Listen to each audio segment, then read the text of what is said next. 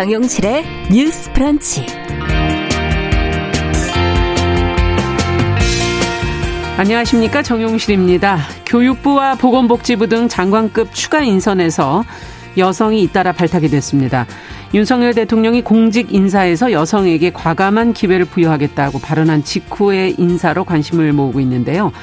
자, 남성 편중 내각이라는 비판을 벗어나는 계기가 될지 자, 인선 배경 등을 한번 살펴보겠습니다.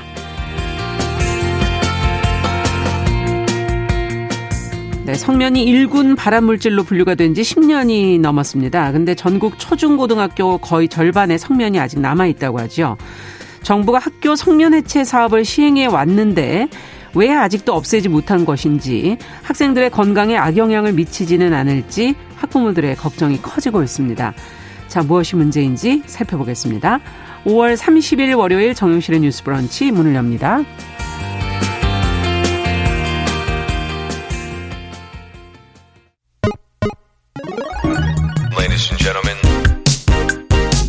새로운 시각으로 세상을 봅니다.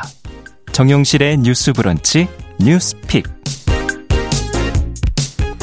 네, 정용실의 뉴스 브런치 항상 청취자 여러분들과 함께 프로그램 만들어 가고 있습니다. 오늘도 유튜브 콩 앱으로 많은 분들이 들어와 주셨네요. 감사드립니다. 자, 첫 코너 뉴스픽으로 시작해보죠. 월요일 이 두 분과 함께 합니다. 전혜연 우석대 개공 교수님 안녕하세요. 안녕하세요. 전혜연입니다. 네, 조론 변호사님 안녕하세요. 네, 안녕하세요. 조론입니다. 자, 오늘 첫 번째 뉴스는 윤석열 대통령이 최근 여성 전문가들을 장관 후보자로 내정해서 지금 관심이 모아지고 있는데 어떤 부처에 어, 또 누가 발탁이 된 것인지 인선 배경은 무엇인지 등을 좀 들여다보도록 할까요? 정 교수님 좀 정리해 주시죠. 예, 일단 장관 후보자의 경우에는 교육부 장관, 복지부 장관 후보자의 여성 전문가가 최근에 후보로 지명이 됐습니다. 네. 어, 지금 박순애 부총리 겸 교육부 장관 후보자, 김승희 보건복지부 장관 후보자 이렇게 발표가 됐었고요. 같은 날 장관은 아니지만 식품의약품안전처장 새로운 인물로 오유경 어, 씨가 임명이 됐는데 역시 여성입니다. 네. 이새 인선이 같은 날 발표가 됐어요. 세 음. 명이. 음. 그래서 눈길 한번 끌었었고 또 이후에 이인실 한국 여성 발명협회 회장이 신임 특허청장 차관급입니다. 네. 내정이 됐다고 29일 밝혔습니다. 그래서 최근 보니까 윤석열 정부 초기에 내각을 음. 구성할 때는 여성이 너무 적다. 네. 차관급 인선에서도 적다라는 비판이 제기된 바 있는데 한번 살펴보면은요. 현재까지 16개 부처 장관이 임명이 됐었는데 네. 이중 여성은 여성가족부의 김현숙, 중소벤처기업부의 음. 이영, 환경부의 한하진 장관을 비롯해서 3명이 불과한데 만약에 이번에 신임 지명된 후보자들이 청문회를 통과하면 다섯 개 부처의 여성 장관이 네. 자리를 잡게 됩니다. 이럴 경우 일기 내각에서 여성 비율이 27.7%로 높아지게 되는데요. 거의 이제 30% 가까이 예. 오는 거군요. 문재인 네. 정부 일기 내각 때 여성 장관 30%를 표방을 했거든요. 네. 청문회 결과를 봐야겠습니다만 음. 어쨌든 만약 통과되면 이 정도는 높아질 것이라는 전망이 나오고 있고요. 네. 자, 그리고 말씀드렸듯이 그동안 차관급 인사를 한 40명 정도 했었는데 여성이 2명밖에 되지 않았습니다. 그래서 그렇죠. 이번에 특허청장에 여성을 내정한 것도 차관급이니까요. 예, 이런 비판을 음. 인식을 한 것으로 보이고요. 어, 뭐 할당 안배를 하지 않겠다는 식으로 말했던 윤석열 대통령의 인사에 대한 기조가 조금 바뀐 것이 아니냐. 특히 성별의 다양성에 음. 대한 비판이 계속 제기되었기 때문에 그런 부분을 또 일부 반영한 것이 아닌 네. 것이라는 해석이 나오고 있습니다. 다만 여당의 경우에는 음. 국민의힘 김영동 중앙선대위 대변인 논평을 보면 각 분야 최고의 전문성을 가지고 있는 여성이라는 점에서 의미가 있다라고 긍정 평가에 도 방점을 뒀는데 네. 민주당의 경우에는 지금 보건복지부 장관 후보자인 김승인 후보자에 대해서 음. 비판적 의견이 나오고 있습니다. 이건 이제 여성이라기보다는 여러 가지 의혹 제기인 것 때문에 보이는데요. 네. 어쨌든 민주당 보건복지위원들이 최근 성명을 통해서 내각 인선에 여성이 없다는 국내 비판을 의식해서 음. 부랴부랴 여성 정치인 출신을 내정한 것이라고 또 꼬집기도 했습니다. 네. 각 당의 뭐 반응은 전혀 지금 다르게 나오긴 했는데요. 저희가 한번 보죠. 추가 인선의 방향이 지금 여성인 것 같고 앞으로 여성 인재를 적극적으로 기용할 것이다 이런 이런 발언들도 나오고 있고요. 두 분은 이런 어, 내용들을 어떻게 보시는지 어, 뭐윤 대통령의 생각이 좀 달라졌다고 보시는지 두 분 말씀 좀 들어보죠. 초 변호사님.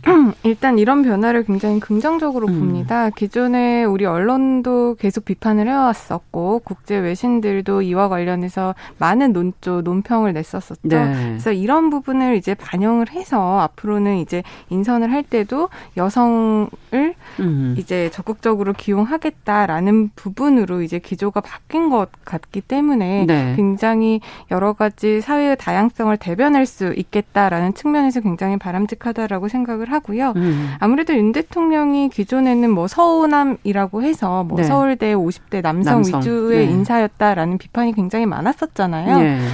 그런데 그 부분에 대해서 이제 뭐 근거가 뭐 음. 능력 위주로 뽑다 보니 이렇게 되었다라는 시기였는데 네. 사실상 여성들도 굉장히 능력 있는 사람들이 많거든요. 그렇죠. 그렇기 네. 때문에 이번 인사가 단순히 여성을 할당하기 위한 인사가 아니라 음. 능력이 충분히 되는 여성들이 이만큼 있다라는 음. 것을 보여주는 하나의 뭐 음. 사건이라고 볼 수가 있을 것 같습니다. 예. 그리고 이제 윤 대통령 같은 경우에도 어, 지난 24일 국회의장단 이제 접견을 하면서 음. 그 최근 공직 후보자들을 검토하는데 그 중에 여성이 있었는데 음. 그 후보자의 평가가 다른 후보자들보다 약간 뒤처졌는데 한 참모가 이 부분에 대해서 이제 여성이어서 기존에 이제 평가를 제대로 받지 못한 음. 게 누적이 돼서 아마 그 정량적인 평가가 좀 낮아졌을 음. 것이다라고 이제 했다고 합니다. 그래서 이제 이때 윤 대통령이 그때 정신이 번쩍 들었다라고 이제 발언을 한 음. 것이 또 화제가 됐었는데요. 그렇죠.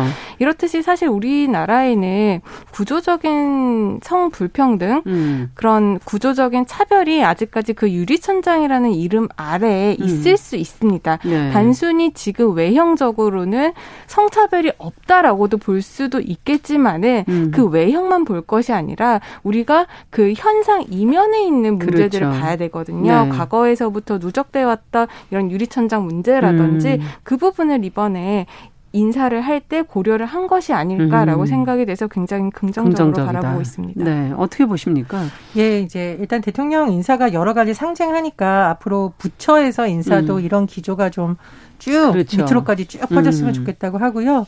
언론 보도를 보니까 대통령실 관계자의 발언을 인용해서 추가로 단행될 부처의 어, 실국장급 인사에서도 음. 이런 기류가 반영될 수 있다는 취지가 나오는데 그런 식으로 좀 곳곳에서 실질적인 그렇죠. 변화가 일어났으면 좋겠다는 생각이 듭니다. 네. 이제 다만 김승희 장관 후보자가 이제 보건복지부 장관 후보자인데 예, 전 국회의원이기도 예, 했었고요. 예. 네. 최근 계속 언론에서 그 뭐 갭투기 부동산 음. 문제라던가 네. 또 이해충돌 의혹, 그러니까 법무법인 로펌에 근무했다가 다시 또 아. 지금 오는 것에 대한 문제 제기가 있는데 네. 이 부분을 일단 좀 청문회에서 검증을 봐야 최종적으로 통과할 수 있을지 없을지를 좀 음. 봐야 될 것 같습니다. 음. 이제 그럼에도 불구하고 사실 어 뭐 여성이 인재풀이 없다 이 말은 구조적인 문제를 잘 못 본 거죠. 변호사님 네. 지적을 해주셨듯이 그동안 예를 들면 여성들을 승진 기회가 별로 오지 않는 한직에 계속 배치를 했다거나 아니면 능력 발휘하기 어렵죠 그런 예, 부서에서. 그리고 예. 차관급부터 인사를 해야 나중에 장관급 인사가 나오잖아요. 음.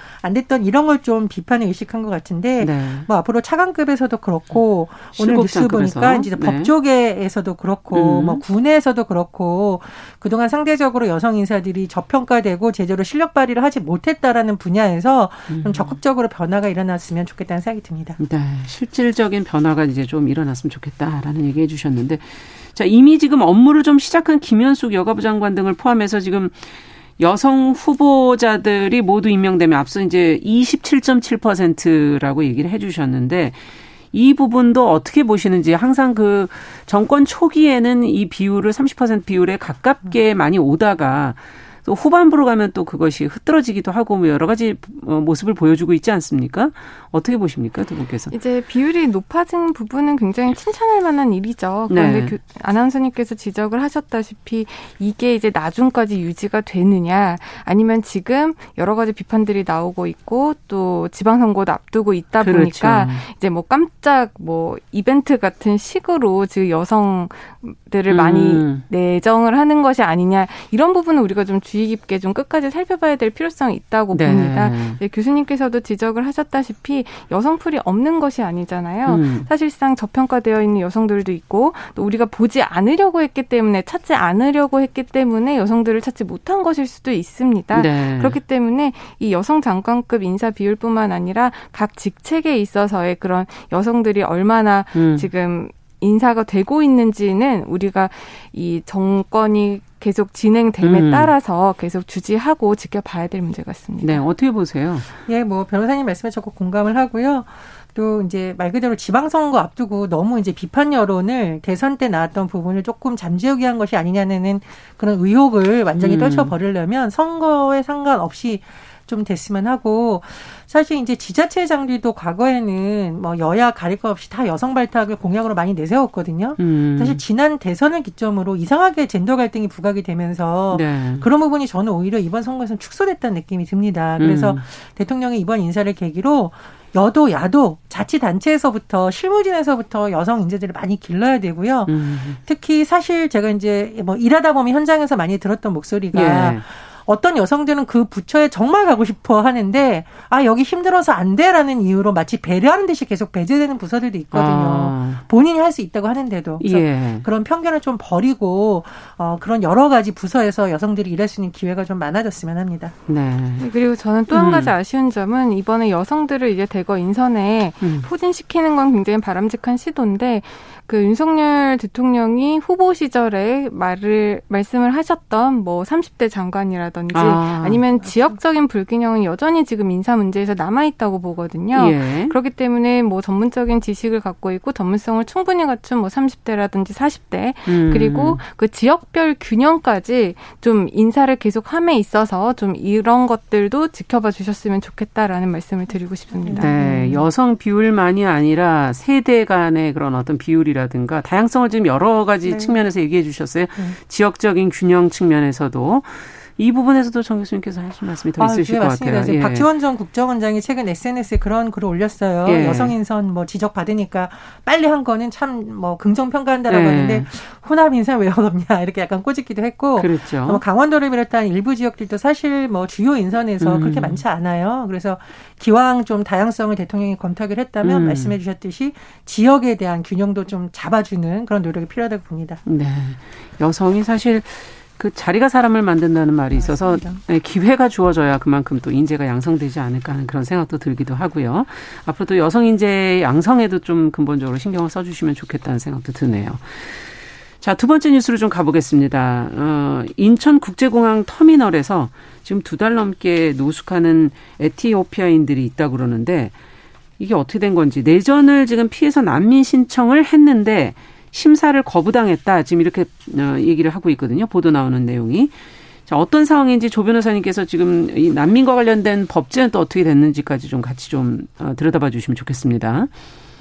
네, 이제 지난 3월 중순에 인천국제공항에 에티오피아 국적 난민 신청자가 이제 다섯 명이 도착을 했습니다. 예. 이제 이들이 이제 에티오피아 암하라족 출신으로요. 지난 2020년 이후 에티오피아 연방 정부 그리고 반군인 티그라이 인민 해방 전선 간에 이제 분쟁이 계속되어 있다 아. 보니까 어. 에티오피아 내 종족 간의 갈등으로 이제 생명의 위협을 받아왔다고 주장을 하면서 네. 난민 신청을 한 겁니다. 그럼 우리나라에 이제 입국을 해서 난민 신청을 이제 하게 되는데 예. 이 난민 신청을 함에 있어서 이제 우리나라 법무부 산하 인천공항 출입국 외국인 청이 이제 심사를 하게 됩니다. 아. 그런데 이제 지난달 4월 8일 난민 인정 심사를 받을 수 없다는 불회부 결정을 내렸습니다.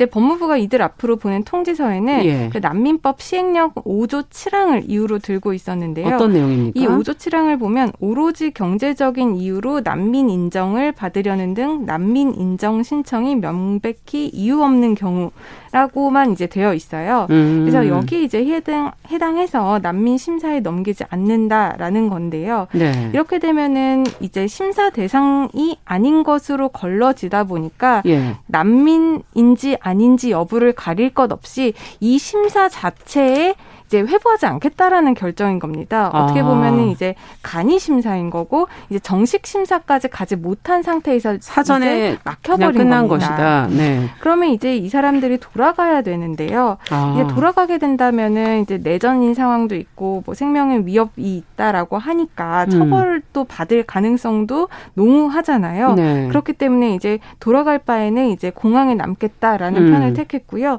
그러다 보면 이제 우리나라 국내 입국은 못하게 돼서 인천국제공항 제1터미널 28번 게이트에서 이제 임시로 거처를 하게 됩니다. 어. 그러면서 이제 유엔 난민 기구의 도움을 청했고요.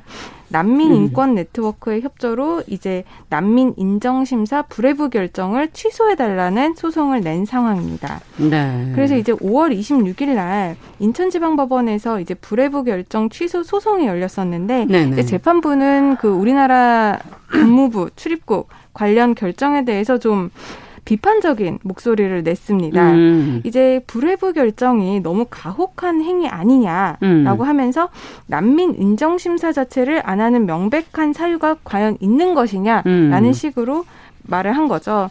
그러면서 우리 공항에서 네. 이 기나긴 절차를 기다리며 버텨야 한다는 것이 너무 가혹한 행위다라고 했고요.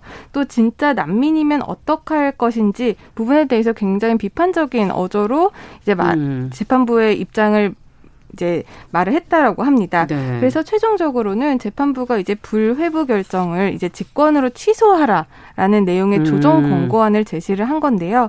이렇게 되면은 이제 우리나라 법무부 외국인 청이 자체적으로 그 난민에 대한 그 난민 인정 불회부 결정을 직권 취소할 것인지 이제 검토를 해야 하고요. 네. 만약에 외국인청이 이 결정을 직권으로 취소를 한다고 한다면 예. 이제 이 사람들이 이제 정식 난민 인정 심사를 이제 받게 되는 겁니다. 아. 지금 이 에티오피아 상황이 어떤 어떤지 한번 보면요. 예, 좀 알아야 될 것 같은데. 미국 비영리 예. 단체 무장 충돌 지역 및 사건 데이터 프로젝트라는 그 단체가 있는데 네네. 여기에서 이제 지난해 1월 1일부터 올해 2월 1일까지 약 한 13개월 동안 이 에티오피아 내에서 전투가 1,099건이 일어났었다고 하고요. 아. 민간인 대상 폭력 행위가 352건, 사망자가 8,894명이 음. 발생했다고 밝혔고요. 네. 또 유엔 난민 기구가 이에 대해서 지난 3월에 에티오피아에서 피신하는 국민을 강제 소환하지 말고 그 난민법에 따라서 공정하고 효율적인 절차를 통해서 심사를 하라고 전 세계에 지금 요청을 하고 있는 음. 상황입니다. 음. 그럼에도 불구하고 우리나라에서는 이제 난민으로 인정할지 말지 그 정식 심사에도 붙이지 못하게 하는 그 네. 불회부 결정을 한 부분에 있어서 이렇게 비판적인 지금 법적으로는 난민이 어떻게 이 개념을 어떻게 봐야 될까요?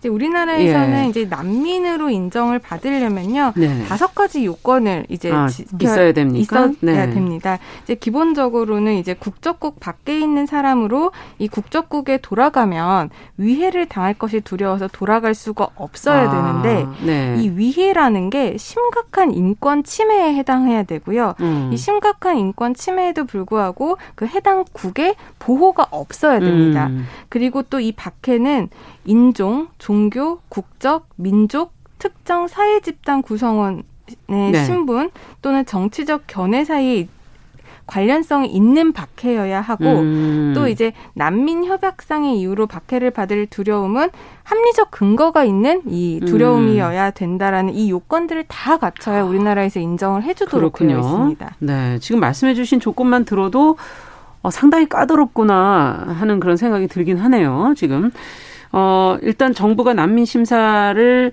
거부한 이유 앞서 이제 설명해 주신 거는 어, 내전으로 인한 공포는 난민 사유에 해당되지 않고 특히 어, 아까 5조 7항 얘기를 해 주셨는데 난민 심사 기준도 지금 굉장히 까다롭고 과거에 생각해 보니까 난민이 예멘 난민들이 우리나라에 왔었던 게 생각이 나는데 그때는 어떻게 된 건가요? 제가 조금, 조금 더 설명을 듣고서 할까요? 예. 우리나라에서 이제 외국인들이 난민으로 들어오잖아요. 네. 그럼 이제 입국 심사를 할 때 난민 신청 접수를 하게 됩니다. 그렇죠. 그럼 난민 신청 접수를 하면 난민 심사를 할지 말지를 회부하는 심사를 한번 하고요. 예. 이 회부하는 심사를 통과를 해야 난민 심사를 그렇죠. 하게 됩니다. 그런데 지금 오늘 말씀드린 사례는 이 회부할지 말지 결정에서 회부를 안 하겠다라고 안 하겠다고 결정을 내린 거죠. 건데 네.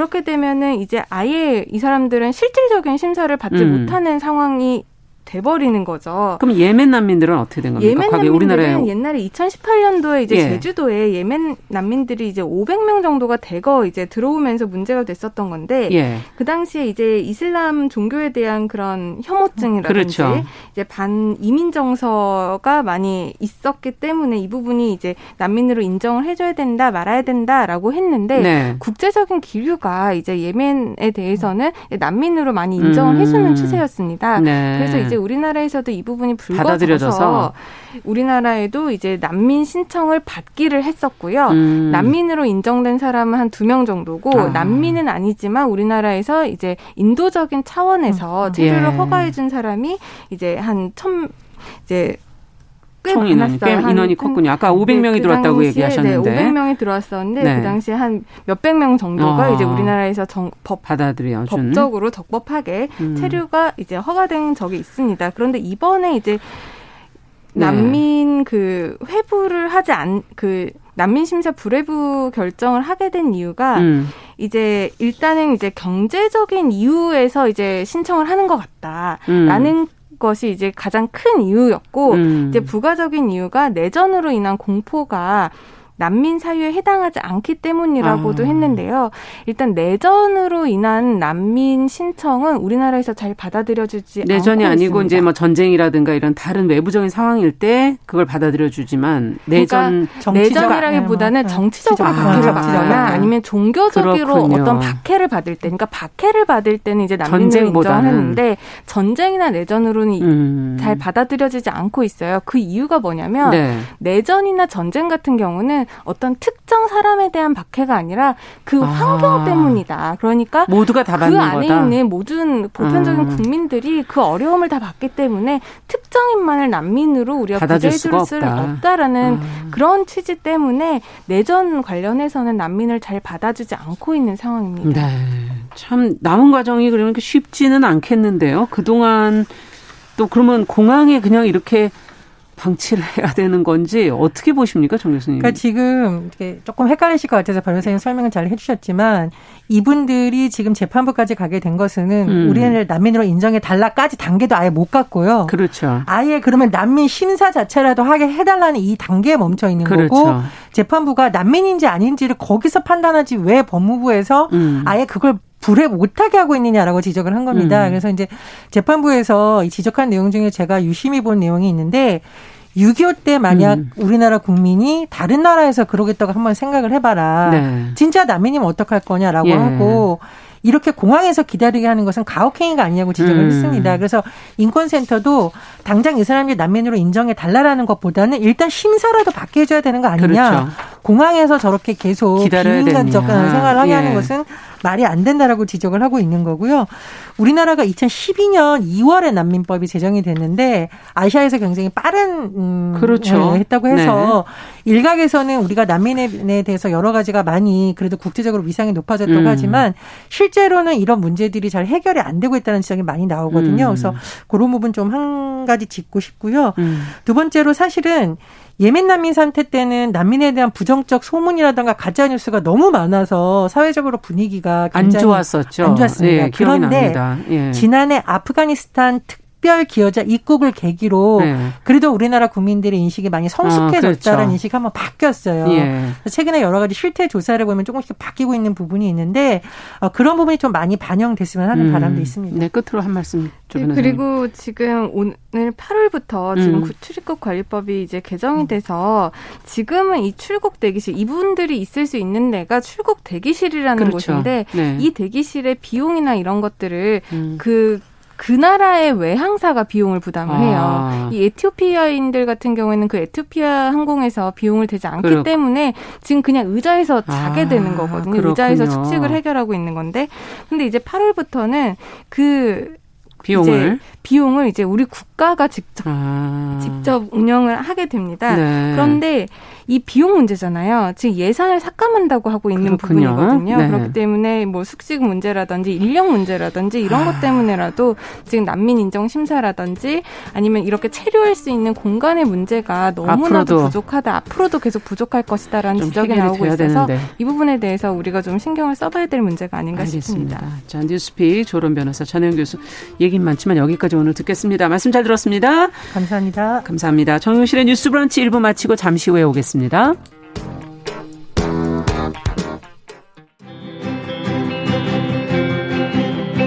누군가는 아깝다고 생각할 우리 사회의 다양한 비용들과 푼돈들, 음. 삶의 전선에서 음. 최선을 다하고 살아가는 우리의 모습도 제 몫에 맞는 평가와 그에 합당한 시선이 좀 필요한 시점이 아닌가 하는 생각을 해충이다, 이충이다 이거는 네. 순전히 사람의 그 아. 잣대로 이야기를 하는 거예요. 음. 곤충이 우리 사람보다 몇 억 년 먼저 지구에 나왔거든요. 호모 사피엔스의 선배다 이렇게 얘기를 해요. 남성의 입장에서 여성의 입장을 이해하는 사람인 거죠. 그래서 사실 이 역지사지의 태도가 한국 사회도 지금 필요한 것이 아닌가 그런 생각이 들고요. 세상을 보는 따뜻한 시선. 정용실의 뉴스 브런치.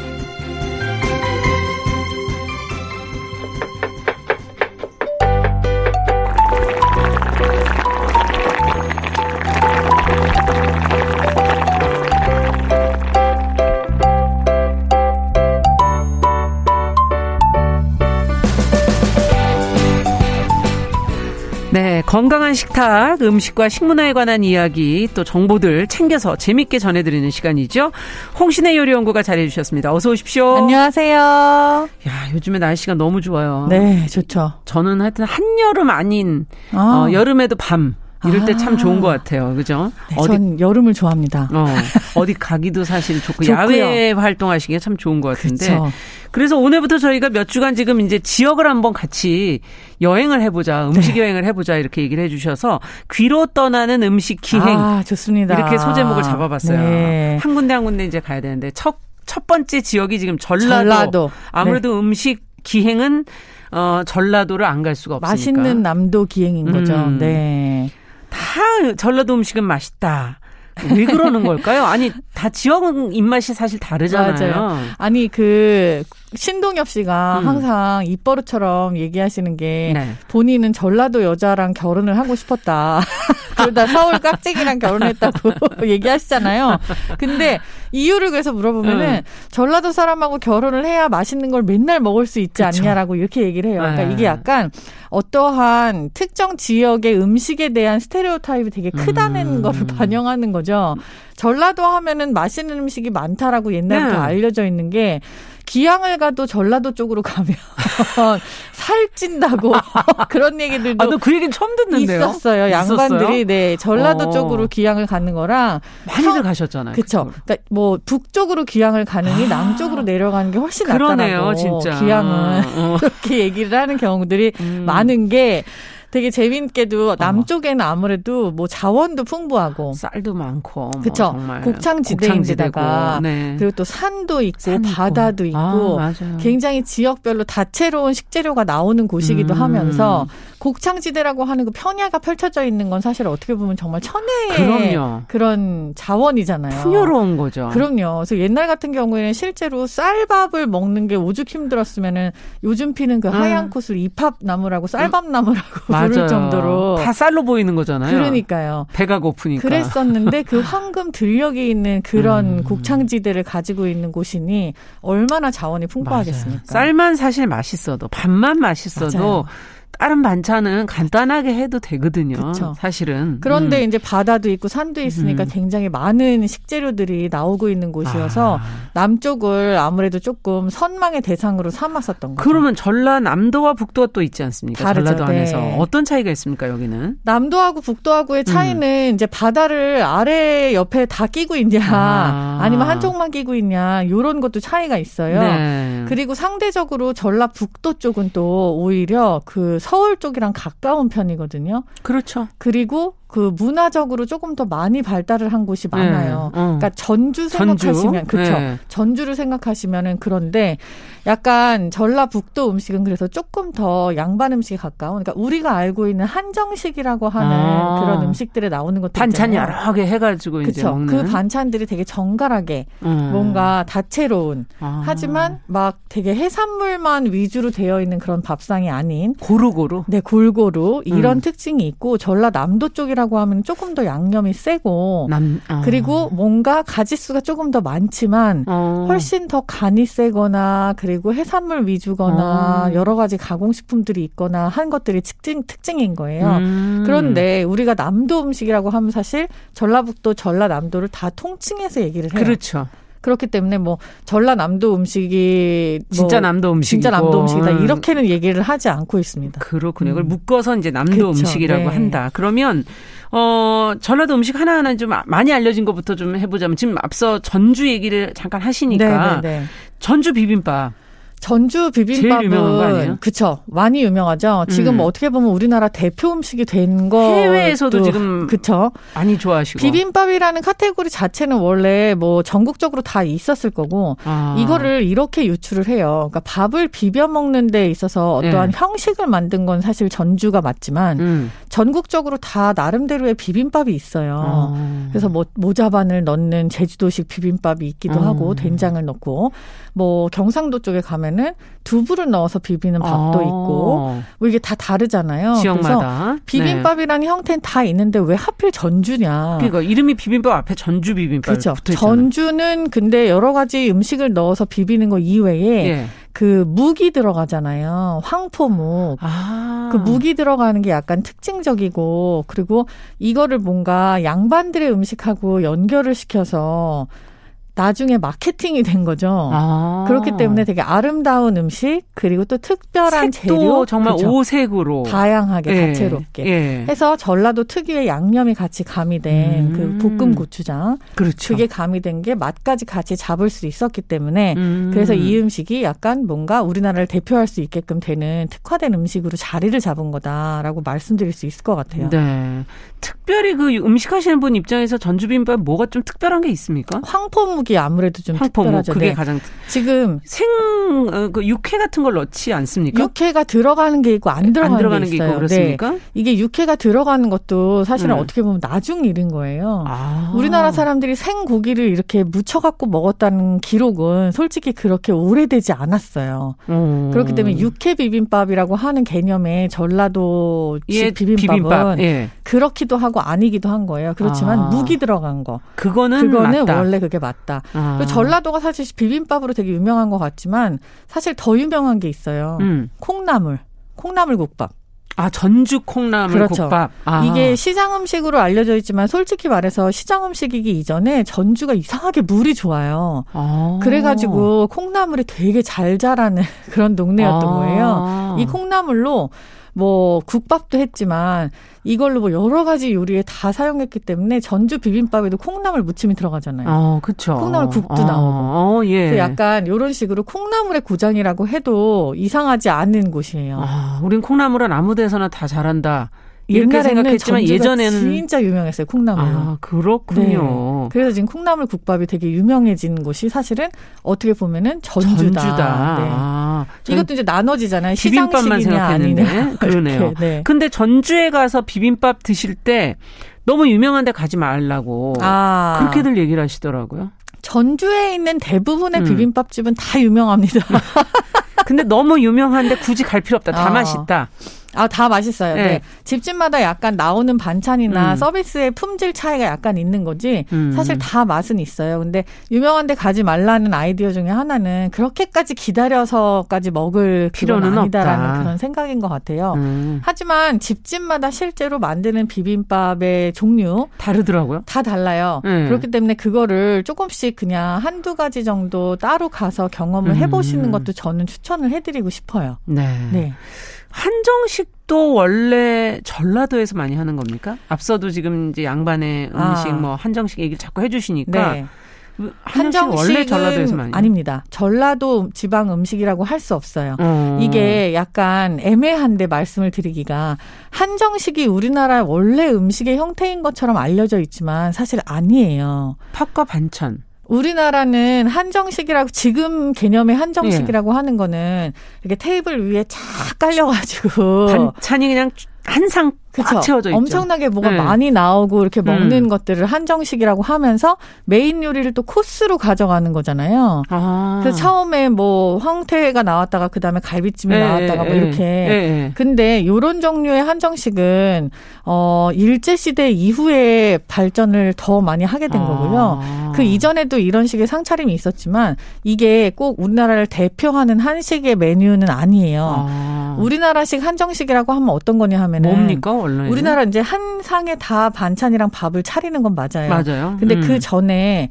누룽지라든지 아니면 간단하게 먹을 수 있는 에피타이저 상 에피타이저라고 얘기해서 죄송합니다. 네. 음. 네. 전상이 하나 있고 아. 그리고 본상에서 이제 밥이랑 국이랑 반찬. 반찬 이 다 있는 게 있고 그리고 후식상이 하나 또 있고 아. 요세 개가 같이 이루어진 상이에요, 원래. 음. 근데 이 형태를 우리가 본상을 뭐라고 하냐면은 삼첩 반상, 오첩 반상, 칠첩 반상이라고 얘기하죠. 예. 왕은 십이첩 반상을 받았잖아요. 음. 근데 이 첩수에 해당되는 게 여러 가지 반찬이 있지만 뭐 마른 반찬이라든지 찌개라든지 짱아찌, 김치류 이런 것들은 반찬수에 포함이 안 돼요. 그러다 보니까 우린 그게 없으면 반찬이 없는 그쵸? 그 건데. 그, 런 기본 네. 반찬은 네. 반찬수에 포함이 안 돼서 어. 12첩 반상이라고 하면은 실제로 안에 깔리는 접시의 개수는 20개가 훨씬 넘게 되는 거예요. 야. 이런 형태를 우리가 지금은 한정식이라고 부르고 있는 거지 음. 원래 이게 어떤 형태의 밥상을 한정식이라고 부를 수는 없었어요. 그렇군요. 그래서 이거를 전라도에서 시작한 거냐 그건 아니고요. 어디서? 모든 양반들은 다 이런 식의 밥상을 받았고요. 아. 검소하면 삼첩반상을 그렇죠. 그리고 또 왕처럼 먹고 싶으면 구첩반상을 아. 이렇게 해서 행하고 있었던 거를 지금 이름을 그냥 그렇게 붙여버린 거라고 한마디로 양반의 밥상을 받는 거군요. 그렇죠. 그래서 네. 이게 전라도가 한정식의 원조냐 그건 아니고요. 음. 여태까지 뭐 여러 지역에서는 음. 이런 문화를 사실 그렇게 중요하게 생각하지 않고 자기네들 특산품을 키우는 식의 문화 음. 발전을 했다면 전라도는 그냥 자기네들 원래 먹던 거를 다 위에 올려서 상 음. 차리는 거 자체를 한정식이라고 이름을 붙였다라고 보실 수 있어요. 그 중에서도 전라도는 특히 그 홍어 삼합 아. 홍어. 이, 게 많이 들어가지 않습니까? 홍어가 전라도 전체를 다 대변하지는 않아요. 않아요? 근데 이제 음. 흑산도 쪽이라든지 음, 이렇게 거기서 홍어가 나죠. 유명한 곳이 있죠. 예. 근데 이 홍어를 어, 홍어가 사실 경상도에도 있어요. 오. 어. 동해안에도 있고. 오. 음. 그런데 그쪽은 왜 안 유명하고 이쪽이 유명하냐. 그러네요. 여기서 나오는 홍어가 조금 더 실하고 크고 음. 그런데다가 숙성을 해서 먹는 노하우를 아. 조금 더 빨리 가지고 있었던 거예요. 네. 근데 그 숙성도 사실 우연히 발견하게 된 거지만 그렇게 해서 먹었을 때 사람의 쾌감이 있잖아요. 음.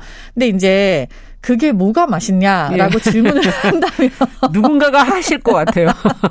아우 나는 홍어 싫어. 어, 나 그거 왜 그 맛있는지 모르겠어. 이렇게 얘기를 네. 하신다면 이게 약간 음. 도전 의식 같은 거라고 저는 음. 답변을 드리고 맞아요. 싶어요. 근데 이 도전을 해서 이거를 이해하고 성취했을 때 그 뿌듯함이 네. 맛으로 다가오는 건 거죠. 그것도 못 먹어? 약간 뭐 이런 뭔가, 거죠. 그렇죠. 네. 뭔가 그런 네. 성취감 같은 거. 그래서 그 홍어가 음. 생각 외로 맛있다라기보다는 그 음. 느낌이 되게 주는 어떤 맛이 맞아요. 있어요. 그래서 뭐 홍어에 음. 그간 안에 있는 그 내장들 같은 경우에는 차게 먹었을 경우에 아이스크림 같은 느낌이 아. 있고 그리고 또 홍어애를 끓였을 때또 어. 훨씬 더 향이 많이 올라오기 때문에 그거에서 주는 쾌감이 어. 있는 거죠. 그렇군요.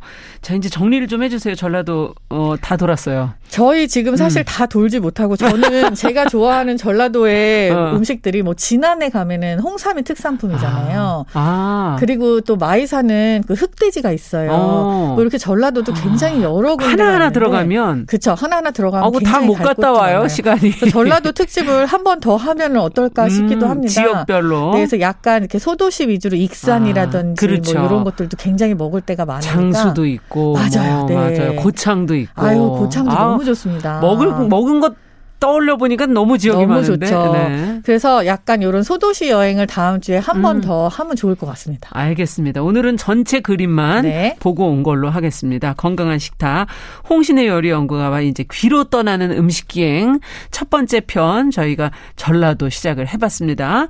자 다음 주 또 기대하겠습니다. 네. 말씀 잘 들었습니다. 감사합니다.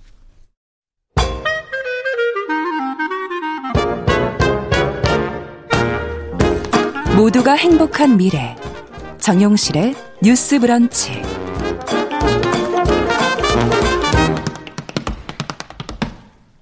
네, 정용실의 뉴스 브런치 듣고 계신 지금 시각 11시 44분 넘어서고 있습니다.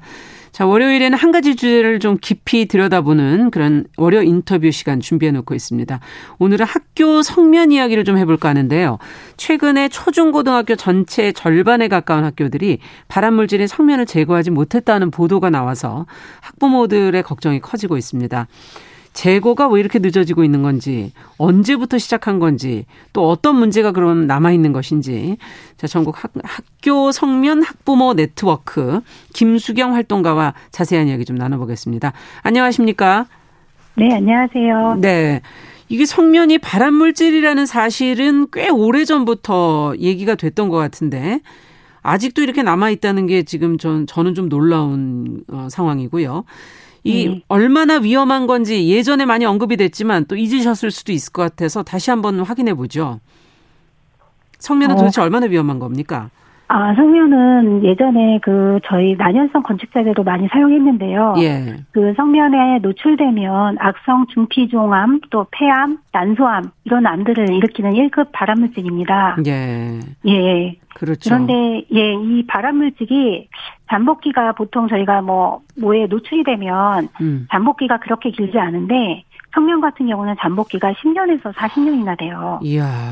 예. 그렇군요. 그러다 보니까 네. 그러다 보니까 더 위험성이 더 크다라고 보여질 수밖에 없습니다. 네. 그리고 그걸 더 추적하기도 좀 쉽지가 않은 거고. 네. 과거에는 학교에 어디에 성면이 주로 이용이 됐었죠? 학교에 많이 이용된 건요. 지금 학교 천장을 보시면 교실이나 복도 천장재, 그 다음에 네.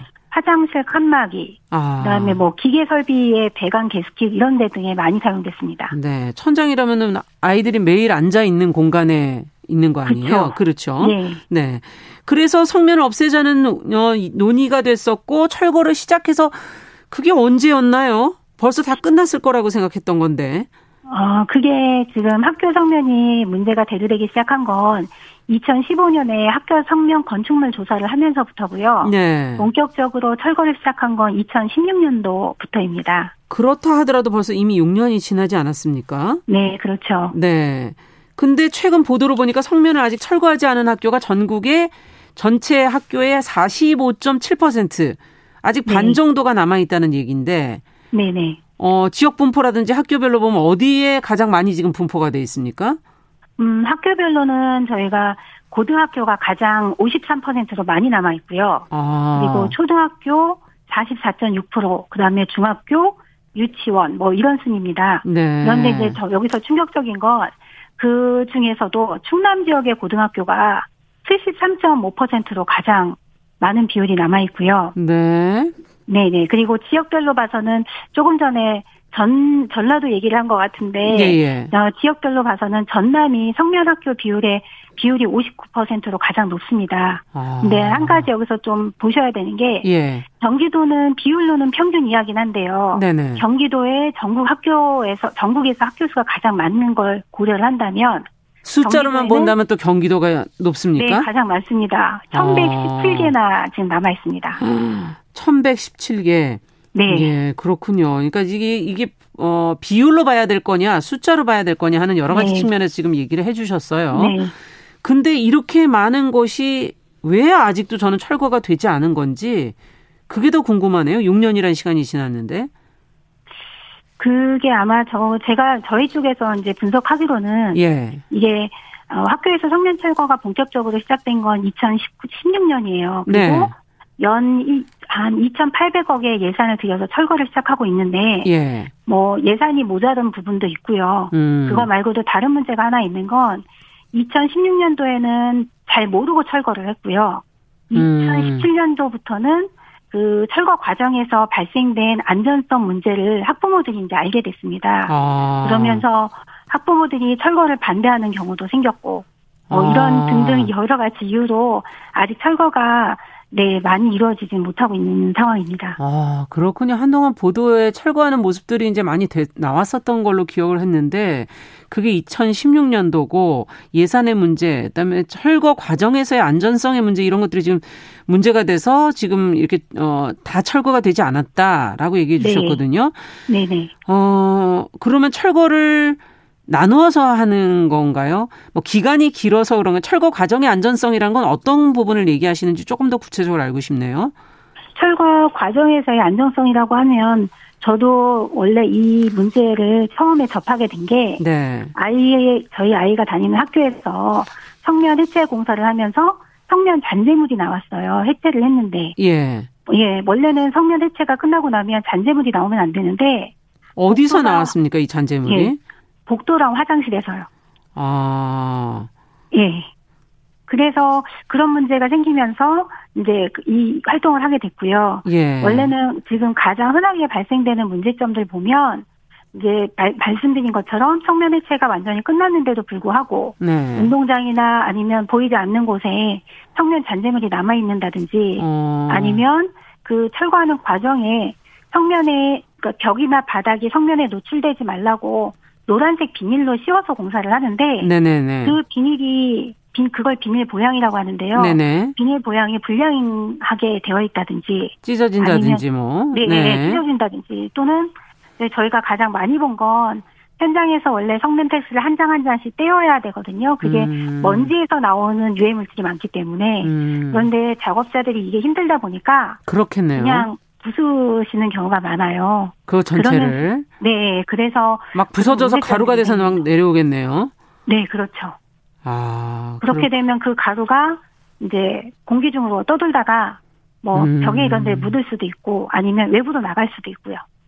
야, 이거는 정말 철거를 하긴 해야 되는데 그걸 또 열어서 철거하는 과정에서 또 이게 더 문제가 될 수도 있고. 네. 어, 참 어려운 문제네요. 네, 그렇다면은. 학기 중이 아니라 방학 기간을 좀 이용해서 철거를 하고 그때 네. 학생들이 네. 아예 없으니까 네. 그리고선 청소를 싹 해내고 나면은 조금 시간을 더 벌 수 있지 않을까 이런 생각이 드는데 네. 이거는 어떻게 보세요? 지금 현재 아마 학기 중에 공사하는 곳은 지금은 몇 군데밖에 없어요. 대부분은 다 아시는 것처럼 방학 때 공사를 하는데요. 네. 이게 방학 때 공사를 하게 되면 저희가 겨울방학이나 여름방학이 기간이 정해져 있잖아요. 네. 정해진 기간 안에 공사를 하다 보니까 뭐 면적이 넓으면 그걸 또 쪼개서 공사를 여러 번에 나누기도 해요. 예. 네. 말씀하신 것처럼 공사를 한 다음에 청소를 완벽히 하고 들어가면 좋은데 이게 참 어려운 문제 중에 하나가 이게 눈에 보이지 않는다고 해서 없다고 할 수 없는 게 음. 저희가 보면은 천장에서 공사를 해서 해체 작업을 하고 나면 바닥에 보이지 않으면 없다고 할 수 있잖아요. 그렇죠. 그런데 저희가 모두는 에어컨 그 천정형 에어컨 내부라든지 아니면 아. 뭐 칠판 뒤라든지 아니면 전선 함이라든지 이런 데 구석구석에 다 들어가 있어서요. 아. 그거를 완벽하게 청소를 하고 예, 하, 들어가기에는 사실은 좀 어려운 부분이 있습니다. 아, 그럼 어떻게 해야 될까요? 제대로 하려면 어떻게 해야 되는 겁니까? 그 제대로 하려면 사실 업체들이 부수지 말아야 되고요. 첫 번째. 네. 그리고 저희가 모니터단을 구성해서 들어가거든요. 그 어, 학부모들이 직접 보고 네. 계시겠다는 거죠? 네. 그런데 모니터단이 실제 어, 활동을 제대로만 할 수 있다면 음. 말씀드린 것처럼 에어컨 안쪽이나 뭐 음. 인테리어 절단 부분 뭐 이런 데 전산함에 들어있는 것들을 사실 찾을 수 있 잖아요. 음. 그런데 그걸 찾는 게 사실은 쉽지 않습니다. 눈으로만 봐야 되기 때문에. 음. 그래서 이게 제대로 된 충분한 교육이 있는, 있는, 교육이 되어 있는 모니터단이 음. 활동을 할 수 있는 상황, 여건이 되고, 그리고 말씀, 말씀드린 것처럼 그 업체들이 음. 양심적으로 정말 안전하게 제대로 공사해준다면, 법에 규제되어 있는 대로 제대로만 공사해 준다면 음. 이런 문제점이 없어질 거라고 봅니다. 네, 지금 뭐 지금 어, 방송 들으시면서 유해성면 방진 작업을 해야 된다. 분진 음. 검출기 장치 뭐 이런 얘기를 지금 해 주시는데. 네. 어, 그러면은 그 학부모와 외부 전문가가 모니터단으로 감독을 하시는 건가요? 네. 그것도 잘 안 되는 건가요? 왜 그런가요, 그거는?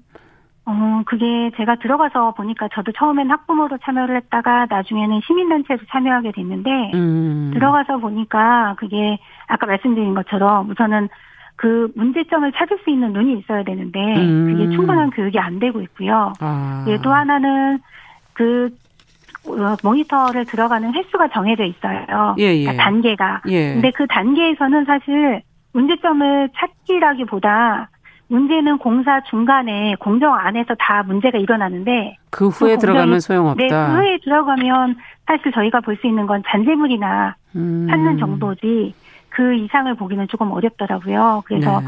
예, 그런 문제들이 있어서 아직까지도 그게 해결이 안 되고 있고 또 전문가라고 해도 사실 전 화학의 그 성면에만 특화되어 있는 전문가는 전문가분은 아니세요. 네. 예, 그냥 환경 전문가 분들이신 거지. 음. 그러다 보니까 시민단체로 제가 들어가다 보면 전문가라고 오셨는데 음. 처음 참가하시는 분들도 네. 계셔서 저보다 모르는 경우도 많으시더라고요. 이게 미세한 가루가 남게 되면 어떻게 되는 겁니까? 그게 미세한 가루가 남게 되면 저희가 호흡을 하게 되잖아요. 예. 그럼 호흡하면서 폐로 들어가는데 차라리 배출이 되면 괜찮은데 이게 바늘처럼 아주 우리 눈에 보이지 않는 아. 바늘과 같은 뾰족한 물질이에요. 음. 그럼 그게 폐 고 치면 아까 제가 초반에 말씀드렸던 그런 악, 성 중피종암이나 암이 되는데 뭐 그것도 뭐 굉장히 긴 시간이 걸려서 네. 암이 될 수도 네. 있다. 네. 참 어, 어린이집 학원 이런 데는 어떤가요, 혹시? 어린이집 학원도 사실은 성면 문제에 대해서 자유롭지 않고 아. 여전히 많은 걸로 나와 있거든요. 근데 이게 어려운 부분이 학교는 공공기관이라서 그나마 괜찮은데 학원이나 민간이라 네 민간이잖아요. 그래서 저희가 어떻게 뭐 억지로 일부러 이렇게 막 찾아 들어가면 아. 찾을 수는 있지만 그게 사실은 어려운 부분이 있더라고요. 그렇군요. 저희도 그 이게 공사 과정에서 아예 건축할 때 성면을 쓰지 않도록 해야 되겠군요. 그렇죠. 지금은 쓰고 있지 않습니다. 근데 과거에 지은 건물들이 네. 워낙 많다 보니까. 네, 그렇죠. 아직도 많이 남아 있으니까요. 아, 이런 것들은 어떻게 감독, 관리 감독 하고 계세요? 어린이집 이런 데는? 지금은 제가 거의 는 관리 감독을 하고는 있는데 음. 민간이라 관리 감독도 어렵다고 들었습니다. 저희 쪽에서도 그렇군요. 네. 앞으로 좀 해결해야 될 부분이 많은 것 같네요. 네. 자, 오늘 말씀은 저희가 여기까지 듣도록 하겠습니다. 앞으로 네, 같이 감사합니다. 고민해 봐야겠습니다. 월요 인터뷰 학교 성면의 위험성, 철거가 정상의 문제, 전국 학교 성면 학부모 네트워크 김수경 활동가와 함께 이야기 나눠봤습니다. 말씀 잘 들었습니다. 네, 감사합니다. 네. 정용실의 뉴스 브런치 월요일 순서도 같이 인사드리겠습니다. 저는 내일 오전 11시 5분에 다시 뵙겠습니다. 감사합니다.